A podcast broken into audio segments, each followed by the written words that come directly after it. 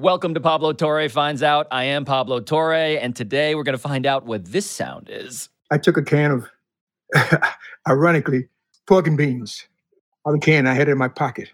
And as he came toward me, I threw it. You're listening to DraftKings Network.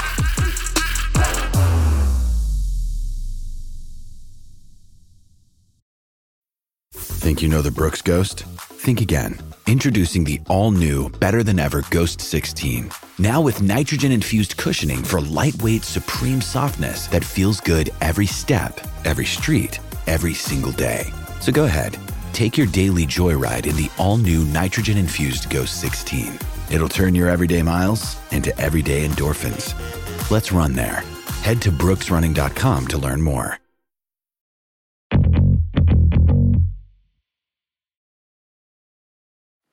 So, Devin Gordon, I brought you back in studio. Uh, hello. Thank you. Thank you for having me back. I wanted to kick off Super Bowl week with a very specific story that only you, only you, Devin, can tell. Yes, I, that I do agree with you. That for this once, only me. I do really think that might be true. Yeah. In a nation that is obsessed with firsts, right? Mhm. The first person to do this ever. As we sit on the precipice of Super Bowl 58, it has occurred to me that I don't know jack shit about Super Bowl one. And that makes me quite unlike you. Yeah. Yeah. This is the one reason why this is, I'm, on- I'm the only one on the list for this story. I know way too much about Super Bowl one and have since I was about eight years old. Why? There are two ways to answer that question. If you're my therapist, I would say something about being like a latchkey kid and, you know, a dearth of male role models in my life, that sort of thing. But but the sports reason is cuz the helmets were really cool. And I'm watching like on the weekends the NFL films videos of their Super Bowl, their 30 minute Super Bowl one documentary, which has this voice of God on all of the, the icy tundra of Lambeau Field. This premier spectacle of sport took place in a carnival atmosphere appropriate to the Hollywood setting. For the first time, the Green Bay Packers, champions of the National Football League, played the Kansas City Chiefs, the best team in the American Football League. The game I'm learning about all these things as an eight year old and getting obsessed with football. The first book I ever wrote was a crayon illustrated guide to all of the Super Bowls thus far. Uh, we were on Super Bowl 19, uh, I think, when I wrote it. Just to, to state perhaps the obvious, Yeah. um, and apologies to your therapist, we have to deal with this later. Um, you're a pretty fing weird kid. Yes, yes. I mean, I, you know, wrote a crayon book of the illustrated history of the Super Bowl. Most kids don't do that. No. I just got obsessed with it. So I knew a little bit about the first Super Bowl, and it always seemed like this amazing thing because by the time I was a kid, it was massive. It was the biggest thing in the world. But when I think about like what the Super Bowl is now, which is um, as much about pop culture and halftime Mhm. and music as anything, Mhm. well, I imagine in my brain that 1967 Super Bowl one halftime was I don't know like old timey. Like, you know, there was marching bands and things like that. But there was also jetpacks. So these two guys with giant tanks of hydrogen peroxide strapped to their backs at halftime zoomed up about 100 feet into the air and flew around. Just got to say for people who aren't watching on YouTube or the DraftKings Network, that was pretty awesome. I have wanted a jetpack my whole life. I still don't have one. And apparently they had them at halftime of the first Super Bowl. It is it- that part um, already mind blowing. That part worked, um, which is a study in contrast. They survived. They by the way, survived. at the end of that clip. which is a study in contrast to most of the things that happened around the first Super Bowl. I mean, this thing was a shit show. Uh, a shit show, a clusterfuck. There are so many curse words you can describe to what this game was on the ground that is somewhat fitting. Definitely amazing that the biggest sporting event, the one national holiday we all share, began with really a disaster. I mean, this thing could have gone off the rails so many times in so many ways, not least with a detonating jetpack above LA Coliseum and two dead spacemen, right? Like that could have happened. And it honestly wasn't the only mass slaughter event that the Super Bowl one narrowly avoided. That's how crazy this was. How were others in danger at Super Bowl one? So there was a uh, giant wrought iron clock in the far end zone at the LA Coliseum. And during the entire week leading up to the Super Bowl, the plan for the, the network broadcast was their big innovation was going to be an on screen game clock. This did not exist. When you were watching football, you had no idea how much time was left in the quarter, in the game, anything. They decided it'd be a good idea to change that. But that required attaching sort of a electronic device to the back of one of the clock's hands which they tested all week, got it perfect. And then for the opening kickoff, when they went to flip it on, it malfunctioned. The clock hand broke off, plummeted downward into the stands. Um, and the only reason Super Bowl one isn't remembered for some kind of final destination style bloodbath is because there was no one in those seats below, because the game was not even close to being sold out. It was a television innovation that they were trying to debut for the first time, like you know the like the first down line when that was a thing. Right. So, okay. So, this brings me to the way in which all of us are going to consume this thing, um, which is from our living rooms, right? Like, we're not going to be at the game itself. We'll be watching what now has become the truly like the paragon of broadcast cultural institutions, right? The telecast of a Super Bowl. The made for television event to end all made for television events. Yes. And so in 1967 for Super Bowl one, what did this look like from America's living rooms? Yeah, see, that's the thing. Um, after Super Bowl one ended, and Super Bowl one was carried on two networks, NBC and CBS, which is one of the reasons they had 50 million people watching it. There were only three channels, so you didn't have that many choices. So it's simulcast. simulcast on two networks. NFL Also unthinkable. also unthinkable. So the game ends, and almost immediately, both networks tape over the first Super Bowl because that's what you did with everything in those days. First, film was expensive. No one was archiving sports because it didn't occur to anyone that this would be something you might want to preserve. So, you know, within days of Super Bowl one ending, Super Bowl one vanished. If you can believe this, they recorded soap operas over the game tapes, and VCRs hadn't been invented yet.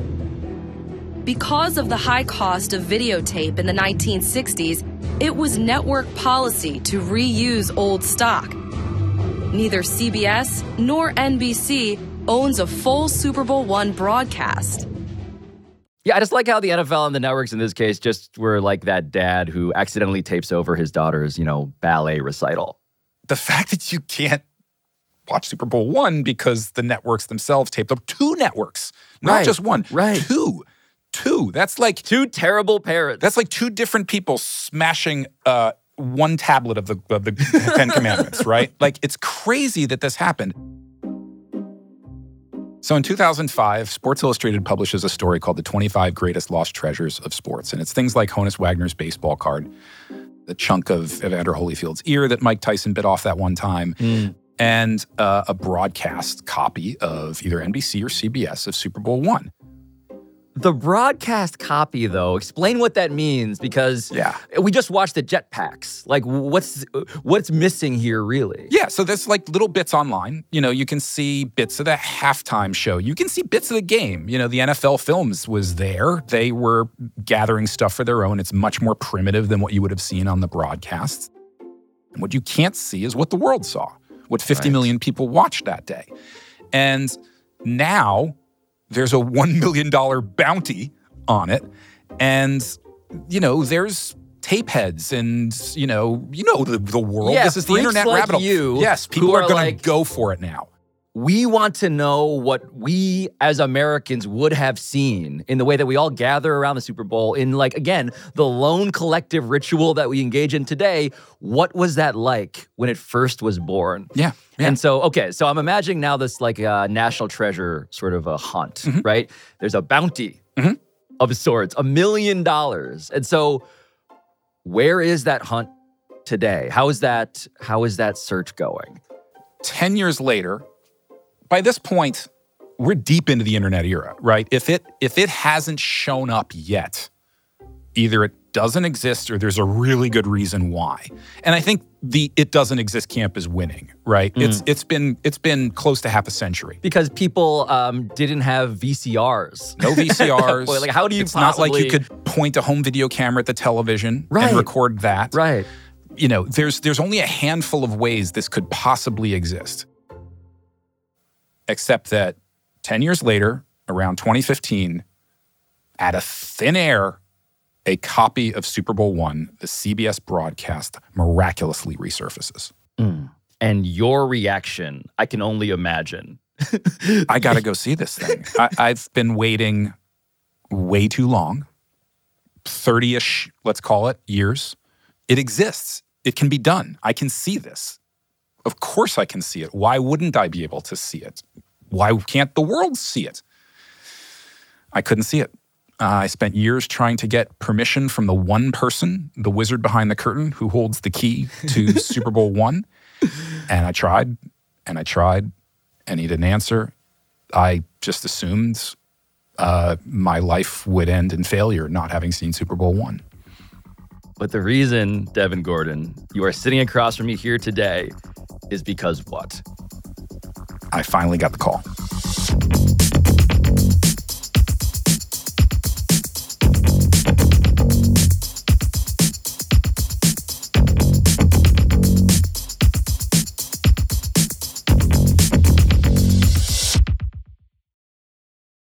The NBA playoffs are heating up, and so is the action at DraftKings Sportsbook, an official sports betting partner of the NBA. With same game parlays, live betting, odds boosts, and so much more, do not miss out as the NBA postseason winds down. The first round is over, and the action is really starting to heat up, even though Miami has already been eliminated and the Suns got swept.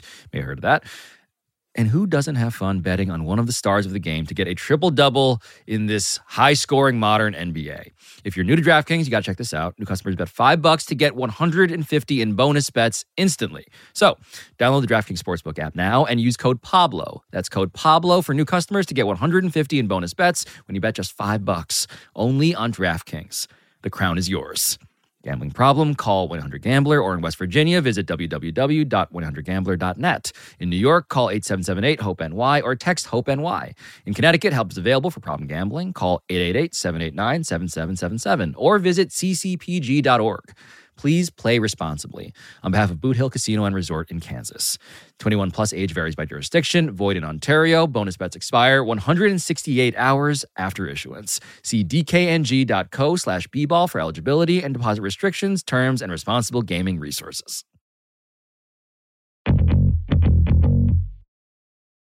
So there's an active mystery that you can now finally solve after decades. We're mm-hmm. going to get to that. but the setup to the game what was this game like, Super Bowl one, um, back in 1967? On January 15th, the day of the first Super Bowl, the Green Bay Packers represented the old time NFL. They were a dynasty. Oh, Vince Lombardi. Yeah. Vince Lombardi was the head coach. Bart Starr was the quarterback. This was the original NFL dynasty. And then they played representing the AFL, the Kansas City Chiefs. The Chiefs were the upstart team that no one thought even belonged on the field with the NFL champions. So that's that's how far we've come. It's a historical story that tells us a lot about, I mean, truly, how insanely far this sport has come because beyond the jetpacks and the clocks almost murdering people, mm-hmm. take us back to 1967. What was the business of football like in America? When I first learned about the Super Bowl, I'm an eight year old kid. And I'm assuming that the AFL and the NFL merging to form the Super Bowl is like kind of Voltron, right? It's this awesome thing that everybody's you know excited about. Let's have a party and have a big game. Neither side wanted to do this. it was a last resort. They hated each other and they planned it so late in the game that they didn't have a location for Super Bowl 1 until about 6 weeks before kickoff, which is one of the reasons why they had 30,000 empty seats.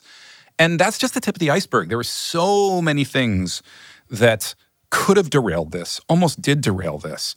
And yet we think of it as this transformative American success. Right. Well, I think about it as the proof of the merger, but in, in reality, it turns out like the merger happens formally AFL and NFL. Yeah. Um, Upstart being resorbed into the conservative incumbent um, in 1970. Mm-hmm. So this is a game that takes place before even that yes. diplomacy is formally struck. Like so many great American shotgun marriages, this one began in the back seat of a car in a parking garage in Dallas, Texas. That's literally where the merger between the AFL and the NFL was conceived. It was between the Tex Schramm, who is the Dallas Cowboys owner in the NFL, and Lamar Hunt, whose son still owns the Kansas City Chiefs. And these two were bitter rivals who realized that as long as both teams, both leagues had television contracts, they could spend each other into oblivion. The only way to save pro football was to merge, and neither side wanted to do it, and that's why they had to do it in secret. Okay, so the Super Bowl then is almost like a it's a foreshadowing of the union to come, which is to say that in the meantime, these people just hate each other. Yeah. And so the NFL versus the AFL remind us of what their reputations were respectively, how they differed and why they clashed. Sure. So the NFL was the football establishment, right? Militaristic, top down, lots of running, lots of gritty defense. Well, I think many coaches are identifying success with very strong defenses. Classic traditional. Um, the commissioner of the NFL was Pete Rozelle, who was a Madison Avenue guy, always wearing a suit. And the AFL was the wacky upstart. But in 1960, the new American Football League began. With a fast and wide open approach to the game that fans loved, the AFL quickly caught on and ignited a heated competition for players. It was all about speed and, and passing. They were tolerant of, if not exactly welcoming, of black athletes, which was one way in which they were able to narrow the talent gap so quickly, is that they would take black players to a degree that the NFL was you know, there were several teams that just would not take black players. An incredible market inefficiency. Yes, yes. And one that the AFL, for, you know, exploited and not necessarily for, uh, you know, racially progressive reasons. So you have these two very different uh, leagues. In the AFL, uh, the commissioner of the AFL is Al Davis. So if Al Davis is, you know, a legendary figure in sports, but he's right. also owner of the Raiders. Yeah, he's a lunatic. He's a rebel, and for about five or six years leading up to the Super Bowl, the AFL and the NFL wanted to kill each other. They wanted to leave the other one dead. It wasn't, they didn't want this to end in merger. And so simultaneous to that larger context is the fact that there's there was a season in the NFL. Um, the Green Bay Packers, coached by Vince Lombardi, uh, defeat the Dallas Cowboys. And typically, that's it. That's that's what you celebrate. That's the NFL title game. Instead, they get dragged into this thing that they are talking about how. They just won what has always been considered in the NFL the most important game. And they've been hearing all season about this thing called the Super Bowl that Green Bay Packers can't understand why they're even playing this game, don't want to play this game, and have no respect for the team that they're playing, which is the Kansas City Chiefs representing the AFL. They've never played these teams. People are expecting the Packers to win 72 to nothing. I spoke with Jerry Kramer, who is one of the great surviving Packers of that era, a literary giant in sports because he wrote Instant Replay, yes. an amazing account of what it's like to be an NFL player, even though he wrote it 50 years ago with Dick Schaap. I was able to ask Jerry Kramer if what had been reputed about the Green Bay Packers' attitude going into this game, that they were sort of not taking it very seriously and kind of annoyed they had to play. I got a chance to ask him, is is that true? Is that how you felt? And you know, Jerry Kramer being the honest guy he is, cop to it immediately. Well, they had a lot of new players, you know, young players, and they made a lot of mistakes, and we ridiculed them uh, arrogantly. For the Packers, losing this game mm. would be unthinkable. It would unravel the value of their entire dynasty. And Vince Lombardi, the coach of the Packers, would go down in history as the man who humiliated and maybe ruined the NFL. So, if there is this fundamental condescension being expressed by the players, I am curious how Vince Lombardi, again, the, the uh, this iconic all-time tough guy, you know, winning isn't everything, it's the only thing. That guy. How does he feel as he's getting ready to play what feels like the JV to his players? Oh, he's terrified. He's terrified like he's never been terrified before. He doesn't think the Chiefs are awesome, but he doesn't have the luxury to take them lightly because he cannot lose this game. And even before the game, he was talking to Frank Gifford, who was one of his former players when he was a coach of the New York Giants. Jerry Kramer is standing nearby, and Jerry Kramer watched Gifford interview Lombardi and told me the story of witnessing that and just how nervous Lombardi was.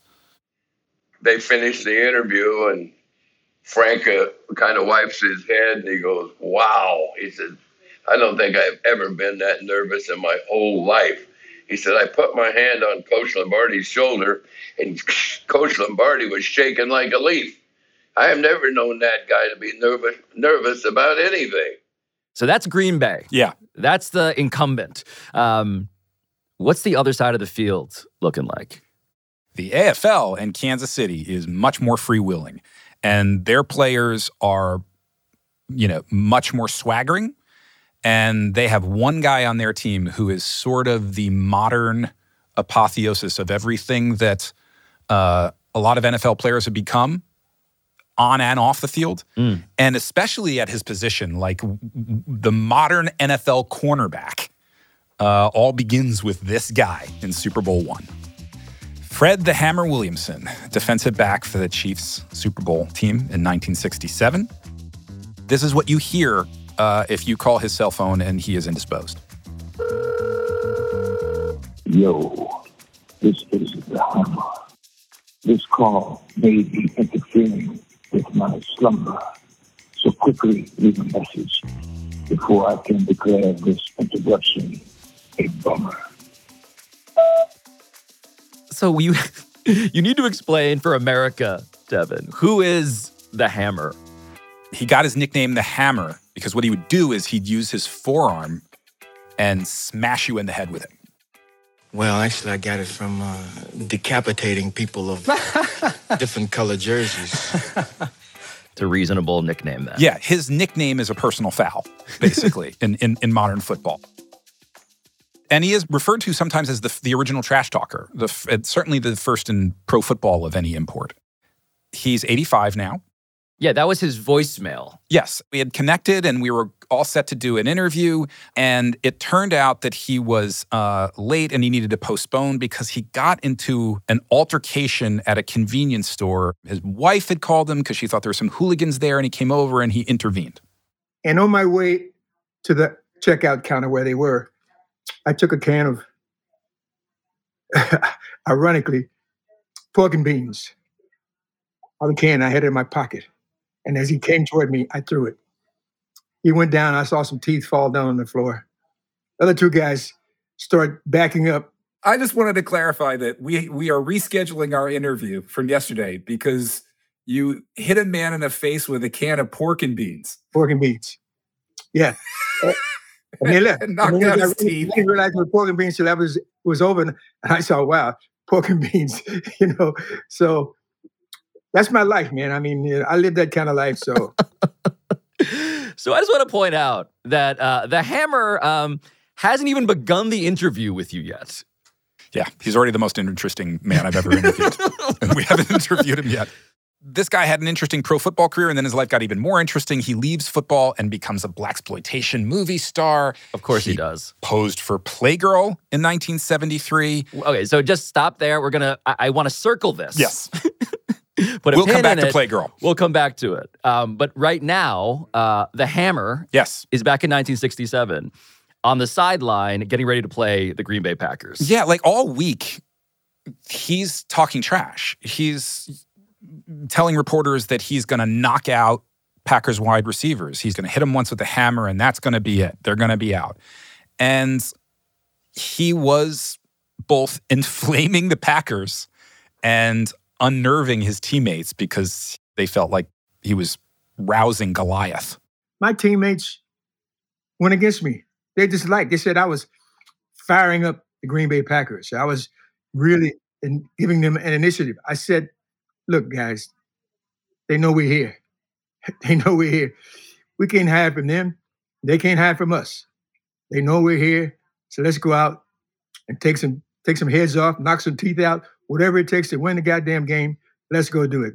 Lombardi had described the AFL in the days and weeks leading up to the game as a Mickey Mouse league. And Fred did not appreciate that. He didn't see the humor in that. You know, he felt like he was the hammer and was going to go knock some people's heads off. And he wanted his teammates to feel the same way. It was very disturbing to me when I saw the guys in the locker room putting on Mickey Mouse caps because the the National Football League had called the American Football League a Mickey Mouse team. So I didn't really get into that humor. Listen, I was covering guys in the American Football League like jackrabbits. They didn't have any jackrabbits over there. They had big, limbering, long-legged guys that were made great targets for me to drop the hammer on. Okay, so I want to say that the hammer has done it for me. I want to watch this game. I am in. Uh, the buildup that I can imagine happening at the time is all climaxing in 50 million Americans Mm-hmm. gathering around watching the first of its kind. Mhm. This NFL AFL television show called the Super Bowl. And that brings us back to your quest, Devin Gordon. Because where are you in your quest to see what America saw all all all those many years ago? So I've found out that the footage resides in a fortress like place right here in New York City. And there is a lawyer representing the wizard behind the curtain who has this footage, who's who it belongs to. And what you need to do is call this man, this lawyer uh, named Steve Harwood, uh, and get him to ask the owner of the tape for permission. I've been trying for years. I couldn't get. I can only imagine how annoying you were. Yeah, I mean, I would call periodically, like every year or two, and just leave these plaintive messages. And I also couldn't understand why they weren't calling me back. Right, like, what's right. the big deal here? I just want to see Super Bowl one, help my lifelong dream come true. And I heard nothing. And then finally, I I'm I get you know the voicemail message that I've been waiting years for. Uh, Steve Harwood, the lawyer, uh, finally gets back in touch with me. Devin, this is Steve Harwood. I know you've been trying to reach me about getting access to the Super Bowl one tape. I'll see what I can do to get you access.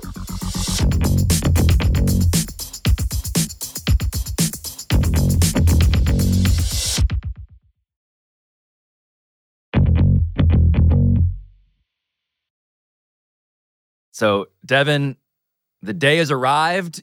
You get to finally see the broadcast tape of Super Bowl one and paint the picture for me. Like, you show up. Mm-hmm. So it's this place called the Paley Center for Media in Midtown Manhattan. It's basically a Library of Congress for film and television. And who's there to greet you? The archivist, the point person, if you are trying to see Super Bowl one, is a man named Ron Simon. And it just turns out that, like me, you know, Ron's biggest grail of television is Super Bowl one. This is the thing that he's been most excited to find as well. to find that game was always a holy grail for us because it sort of spoke to an American tradition. And you always want to go back to where it began. And we've been looking for that game for a long time here at the Paley Center for Media. Um, we had a most wanted list of shows that we were searching for, and certainly the first Super Bowl was always at the top of the list. So everyone knew we wanted it, but no one could find it. It's interesting that, you know, I deal in media, but there's still fakes out there. So I saw a lot of fakes before I got to see the real thing. I can only imagine the the scammers who came to Ron being like, I have your million dollar tape. And so, how does Ron know when he has the real thing? The first hint that this thing was real was the story that came along with it. And the story was told by a guy named Troy Haupt, who lives in the Outer Banks, and he's in the late 50s. And when he showed up with two canisters of film, he didn't entirely know what was on them. And he wasn't necessarily claiming that he definitely had a copy, which is sort of what made Ron's ears go up. We knew f- from the very opening images that this was indeed a telecast. This was, was broadcast material. It was not something was made up. It was not film, but it was actually a recording of uh, the television broadcast of Super Bowl one. Troy told this just remarkable story of, of how it came into p- his possession. A friend of his saw the SI article, calls him, and says, Hey, you know, remember when we were kids in Shamokin, Pennsylvania, and there were these two film reels in your attic that were labeled Super Bowl one? Of course, it's Shamokin. Shamokin, Pennsylvania. It's the perfect all American title. Yeah, a a, a, certain West Bumble f- je ne sais quoi. Yeah, and and his mother, of course, still lives there. The canisters are still in the attic where they were left decades ago. Who has the ability to record something like this at that point in time? It was a guy who worked at a tape repair, Which tape is- recording compare as like primitive VCRs. so he is at work, and in order to do his job, he's taping stuff off of television. He taped Soupy Sales, tape Ed Sullivan Show, Super Bowl Sunday. He taped Super Bowl One. Instead of doing what NBC did and what CBS did, he saved it. He brought it home. And the next thing that happens is he's diagnosed with terminal cancer. And his dying wish is to give these tapes to his ex wife just in case they're valuable and might be able to pay for college for his son, Troy, who he does not know and is baby basically only met a couple times. So that's how Troy winds up in Midtown Manhattan Just at the, the the- the butterfly effect of a guy randomly choosing on a seemingly um, haphazard day, like I should, I should tape this thing. Yeah, it's so haphazard that you also realize this is the only one. This didn't happen again. Like the fact that this exists is remarkable, but it also, in a weird way, proves that there's not going to be another. So Troy has gotten this verified that the mm-hmm. Holy Grail is in fact authentic. And so I assume step two is give me my money. I mean, he thinks he's got the lottery ticket of a lifetime, right? So once he knows he's got the real thing, once it's he he goes to the NFL and says, "I understand that this is worth a lot of money. I understand that people have been looking for this for a very long time. I have it. You want it?" And what ends up happening is they make him an offer that's considerably less than a million dollars. They offer him 30,000 hmm. You know, we can speculate all the reasons why. Maybe they don't want to be shaken down or something. They feel like they're being shaken down for something that's technically theirs, right? Mm. The NBC and CBS own the broadcast, but the NFL owns what's on the camera, right? They own the thing that we're showing, right? So they basically say to Troy, we're going to pay you $30,000, take it or leave it, and you cannot show this to anyone. No one. So no one can profit on this. The Oh, only, wow. you know, so and then the only way that he's allowed to show it is in within the context of this museum with permission because there's no profit, there's no money, there's no advertising, there's no marketing. It's like a vault. You're Well, watching well, it in a vault. Well, now what I'm imagining has changed. Before it was like, you know, uh, Lord of the Rings, you on this fantastic quest, um, and and now it feels like a prison visit.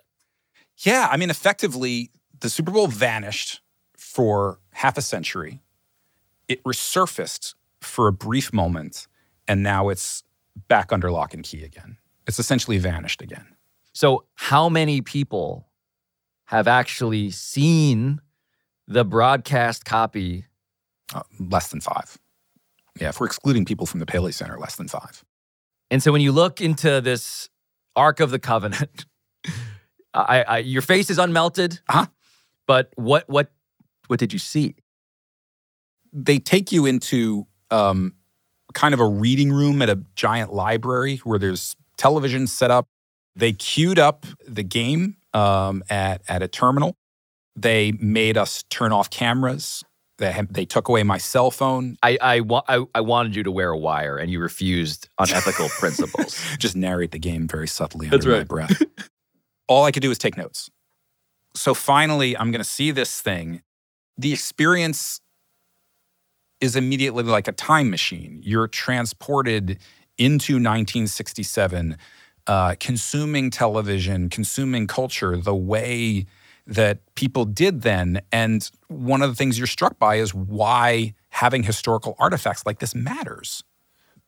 Not only are the broadcasters educating you about how to watch football, in some ways, they're educating you about how to watch television. Like when they do a slow motion replay, it actually says slow motion on the television because they were worried that 1967 viewers wouldn't understand Right. what was What is- happening. what is this witchcraft? Why is it moving so slow? Right. Right. There's no game clock, uh, as we mentioned, because that didn't work. Right. Almost, almost killed two people. catastrophically. Yeah. So it's a really weird experience to watch a football game having no idea how much time is on the clock, how much time is left. I remember they got to the end of the first quarter and the announcers, you know, go, "Ah, "That's the end of the first quarter," and I'm like, "Oh, it is." I had no idea. The other thing about the Super Bowl, though, is commercials. Yeah. What is the commercial game like at this point? Well, you do understand why millions and millions of Americans have lung cancer. 50% cigarette ads, and the rest of it is alcohol. That tracks. What was really cool on a personal level was my father was a big smoker back in those days, and his cigarette brand had uh, an advertisement during the first. What, what was his? Uh... True, True Brand cigarettes, which I don't even think exists anymore. It's true when you smoke true. You get all the flavor and the filter too. True filter cigarettes. Apparently, they just came out with a menthol variety when Super Bowl one was happening. But as for the flow of the game itself, what actually happens on the fields in Super Bowl one, how do you tell that story now? How has that story changed for you, having actually watched what America saw at the time? You realize what a competitive, legitimate game it was from the outset. The Chiefs were good, particularly their de- their defense and their especially their defensive line was really good. In fact, it was probably the highest performing unit on either side.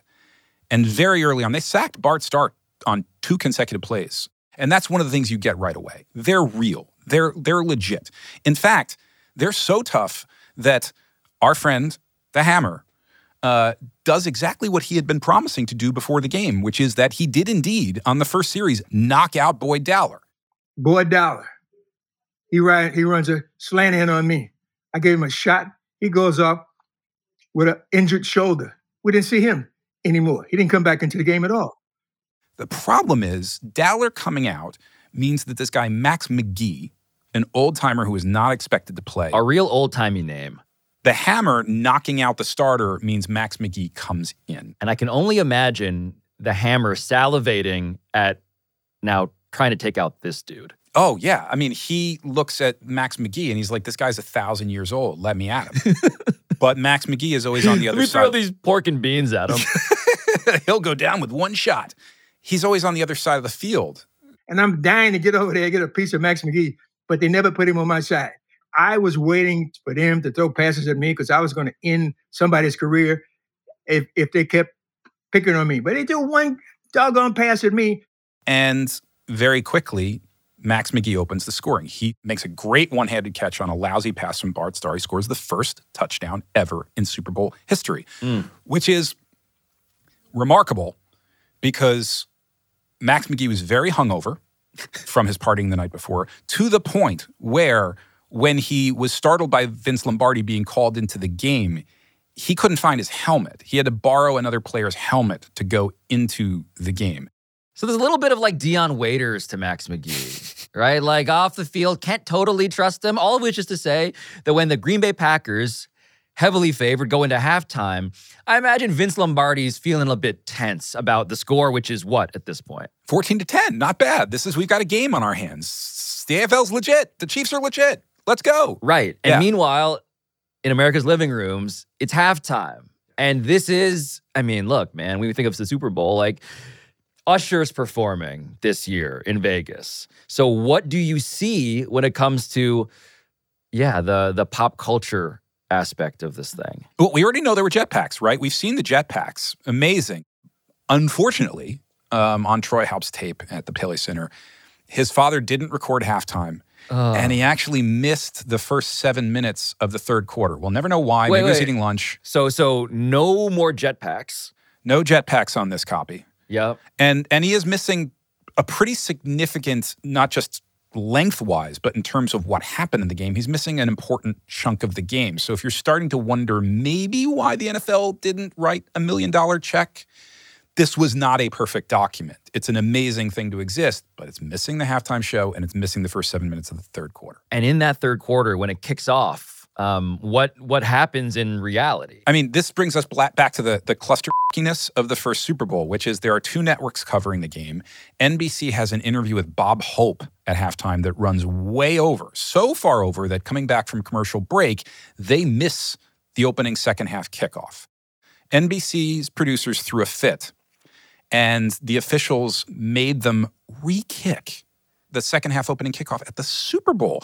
And what I kept thinking when I first heard about this is who is the person who had to go up and tell Vince Lombardi right. that we have to redo the kickoff because NBC missed it? Right. And I in mean, fact, this I don't know of uh, that. This is not a thing that happened. could never, ever happen. Vince Lombardi actually p- put the game under protest because he was so pissed off about them re He didn't need to because the game turned very quickly uh, in the third quarter.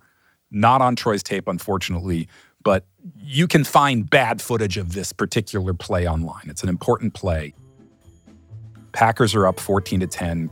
Kansas City has the ball to open the third quarter. Len Dawson throws an interception to Willie Wood of the Green Bay Packers, who returns it 50 yards. The next play, the Packers score a touchdown. Now it's 21 to 10. And it's eh, the air just kind of went out of the Chiefs. So I want to give a little grace to Troy's dad, who again, like a prophet in so many senses, missed some key stuff. And so when he hits record again, what do you, Devin Gordon, see on the tape? You know, what I was so curious to see, having fallen in love with Fred the Hammer Williamson, was how did his game go? Yes. Right? There's really only three moments where Fred Williamson figures into the Super Bowl. The first is when he knocks out Boyd Dowler and puts Max McGee on the field, but that's off camera. You don't even see Fred Williamson Mm. do that. The second time is when he knocks out another Packers receiver, just like he said he would, Carroll Dale. And the announcers even mention what a rough hit it was, but they call him Fred Robinson Oh, twice. no. So even in his finest hour in the Super Bowl, he's getting disrespected. The only time you really see him involved in the action is with three minutes left. The Packers are now up 35 to 10. This game is over. The Packers put in their backup running back named Donny Anderson, and Fred Williamson goes up to tackle him, goes in low, and gets kneed in the head and knocked unconscious. And then while he's on the ground, one of his teammates steps on him and breaks his arm. Oh, And the Packers on the sideline, who have been listening to the Hammer talk all this smack all week about what he was going to do, and actually did do to their wide receivers, see that he's been knocked out. And they start cheering, they start screaming, they're singing, If I Had a Hammer.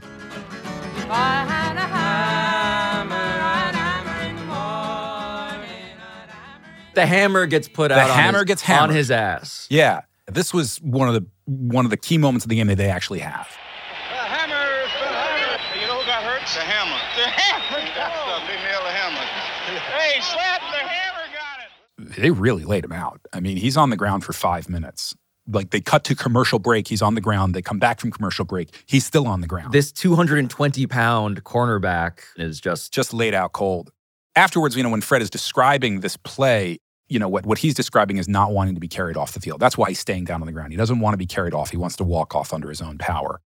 So I go down and I'm, I'm, I'm stunned a little bit. And over on the sideline, I can hear him. We got the hammer. We got the hammer. We got the. yeah, right. I'm not getting up and walking off the damn field. Okay. I'm embarrassed. First of all, it's going to look obvious that they got me and they didn't because Donny Anderson knee hit me on the head.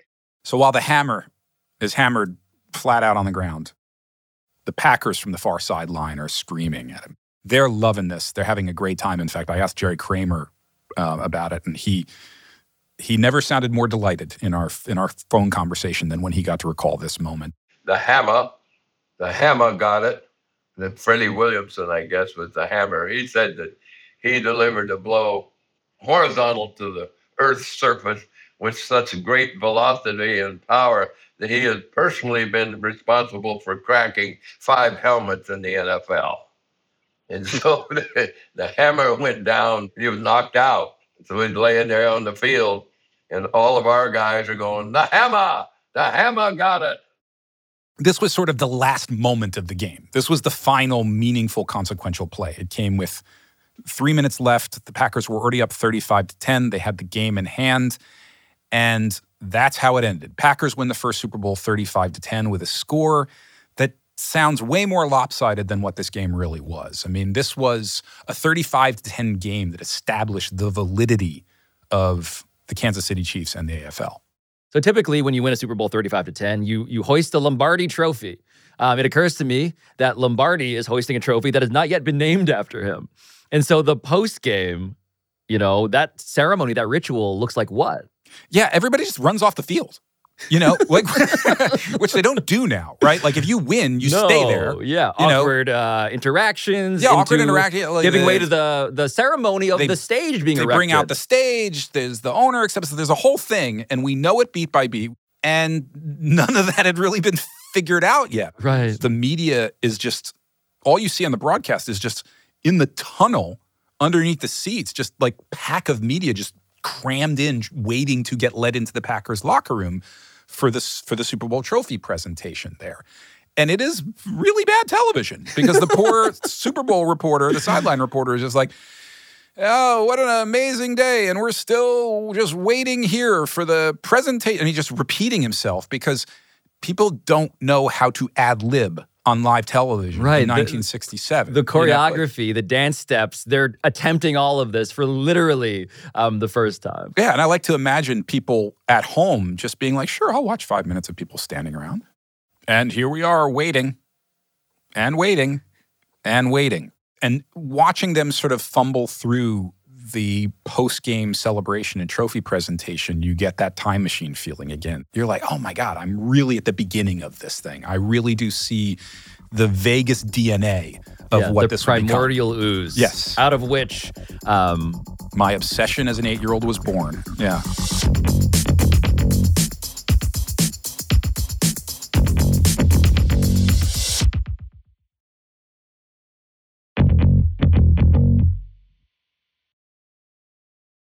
So, Devin, on Sunday, as we all gather around for Super Bowl 58, Hmm. and people are going to be talking about Taylor Swift and Travis Kelce and Brock Purdy and Kyle Shanahan and everybody, who are you going to be thinking about? I'm going to be thinking about the hammer. I mean, he lost Super Bowl one, but he was probably the trailblazer, the thing in Super Bowl one that most resembles who we are as a culture, as a sports culture, and what the Super Bowl is today.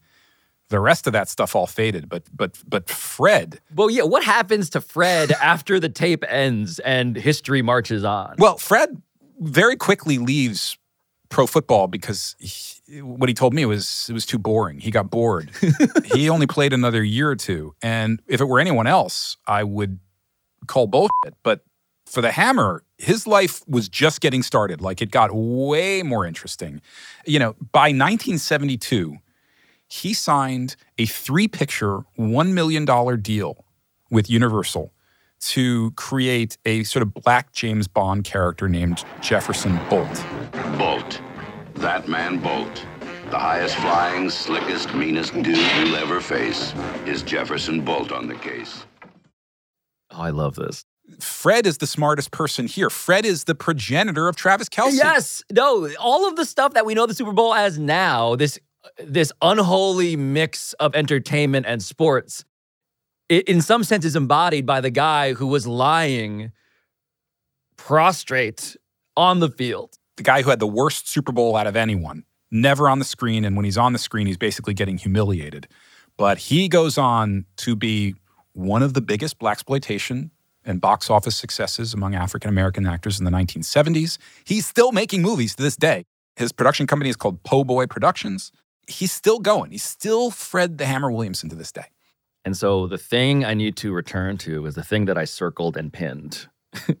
you may remember, um, dear listeners, that Fred the Hammer Williamson apparently was in Playgirl. Yeah. Yeah. So, how does that fit into this story? I mean, I think it's a sense of what a big star he was.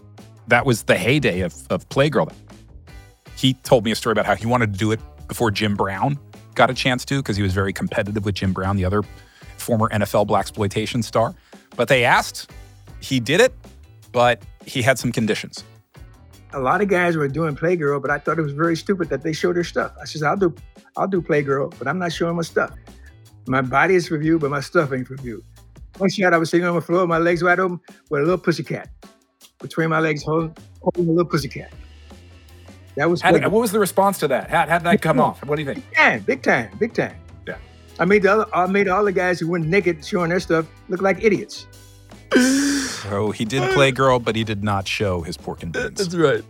And if you're not watching on YouTube or the DraftKings Network, I pity you because that is exactly what the hammer describes. There he is with a white cat, delicately and very um, deliberately blocking um, his stuff. I just like that your childhood quest culminates in this.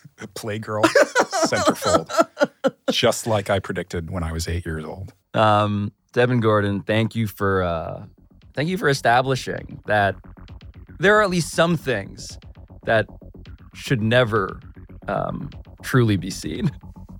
And Pablo, thank you for making a childhood dream come true.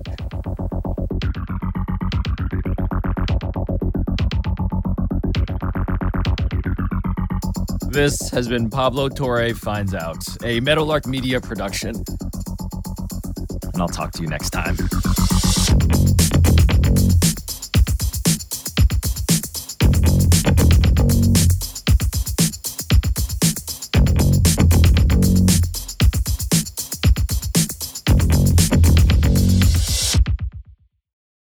It's happening daily. We're being conned by the institutions we used to trust. The mainstream media is distracting us with meaningless headlines instead of focusing on the harsh realities facing American families. Time is short before something big happens, and that's why so many folks are preparing. They're becoming self reliant by investing in emergency food storage from My Patriot Supply. Go to mypatriotsupply.com and secure four week emergency food kits for each member of your family. Each kit contains tasty breakfasts, lunches, and dinners, averaging over 2,000 calories per day. Save $50 on each four week food kit you purchase. Plus, get free shipping on Ready Hour four week emergency food kits. You're not ready if it's not Ready Hour foods. At My Patriot Supply, you can also get solar power generators, water filtration units, heirloom seeds, and survival gear.